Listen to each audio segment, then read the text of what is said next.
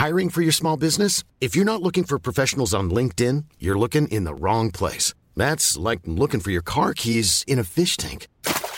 LinkedIn helps you hire professionals you can't find anywhere else, even those who aren't actively searching for a new job but might be open to the perfect role. In a given month, over 70% of LinkedIn users don't even visit other leading job sites. So start looking in the right place. With LinkedIn, you can hire professionals like a professional. Post your free job on linkedin.com slash people today. Je pense que j'avais pas vraiment, euh, vraiment d'objectif précis. c'est peut-être une erreur. Euh, en fait, on m'a, beaucoup rabâché quand j'étais gamin. Je te dis, j'étais un peu la star, le meilleur, je gagnais tout. Dans une, tu quand tu es dans une petite région, la, petite ville, qui est quand même une grosse ville finalement. Tu vois, c'est pas qu'un village. Nice, c'est quand même une grande ville. Tu as d'autres villes à côté, des trucs, tout le temps des articles dans la presse locale, des machins. Et, et j'ai entendu toute ma jeunesse, enfin, ou mon enfance et, et adolescence. Bon, toi, tu, tu vas, toi, tu vas être numéro mondial, tu vas gagner euh, un grand chelem, tu vas.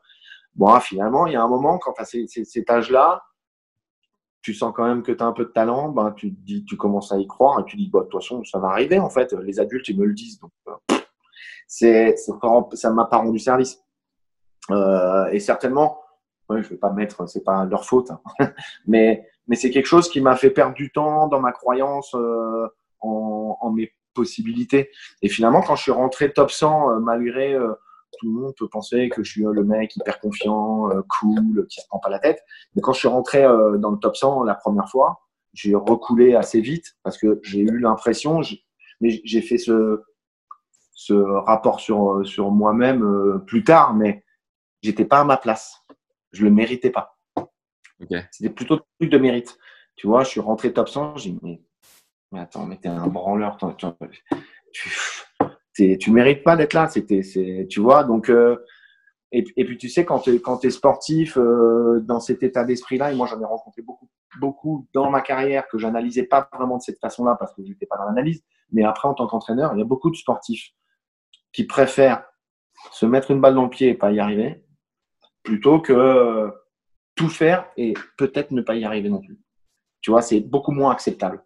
Et, et moi, je pense que j'étais un peu dans ce truc-là. J'étais un peu dans le truc. Écoute, tout le monde a cru que j'allais être numéro un. Au moins, moi, je dirais, mais les mecs, j'étais un branleur. C'est bon. Tu vois, c'est, c'est la meilleure excuse. Parce que si on t'a dit, tu as cru que tu allais pouvoir être numéro un, que tu fais tout et que tu es une biroute, je pense que c'est, en tout cas, à ce moment-là, quand tu réfléchis à ça ou que c'est inconscient, euh, c'est beaucoup plus difficile à vivre, je pense, pour le sportif. Moi, j'ai, j'ai, euh, vu ça chez, euh, Julien Jean-Pierre. Julien, tu vois, Julien, pour moi, c'était un mec comme ça. J'ai vu ça chez Nico avant, j'ai vu ça chez Augustin Jean, ce que j'ai entraîné, qui pour moi a un tennis, pour le tennis moderne, exceptionnel. Pour le tennis d'il y a 10 ans, quand il aurait dû bien jouer, fabuleux. Le mec, euh, il, fait des, il faisait des kicks, il envoie des, coups droits partout. Physiquement, il était monstrueux. Euh, mais par contre, s'il pouvait perdre en disant ouais, mais j'ai balancé, tu vois, c'était c'est marrant si, si tu l'as Augustin pour faire ton truc, tu lui en parleras. tu vois, c'est parce que je pense qu'il pense et aujourd'hui avec son état d'esprit d'entraîneur, il doit avoir la même analyse que moi et euh, sur, sur lui et, et, et moi il m'a pas connu en, en tant que joueur mais mais tu vois j'avais quand même un peu ce truc là donc euh, j'avais pas vraiment d'objectif et, euh, finalement j'avais des objectifs des objectifs sur sur à court terme et, et parfois même sur des matchs tu vois ou des tournois des matchs des semaines euh, et comme je te dis, quand je jouais un mec fort, ben, ça me faisait kiffer.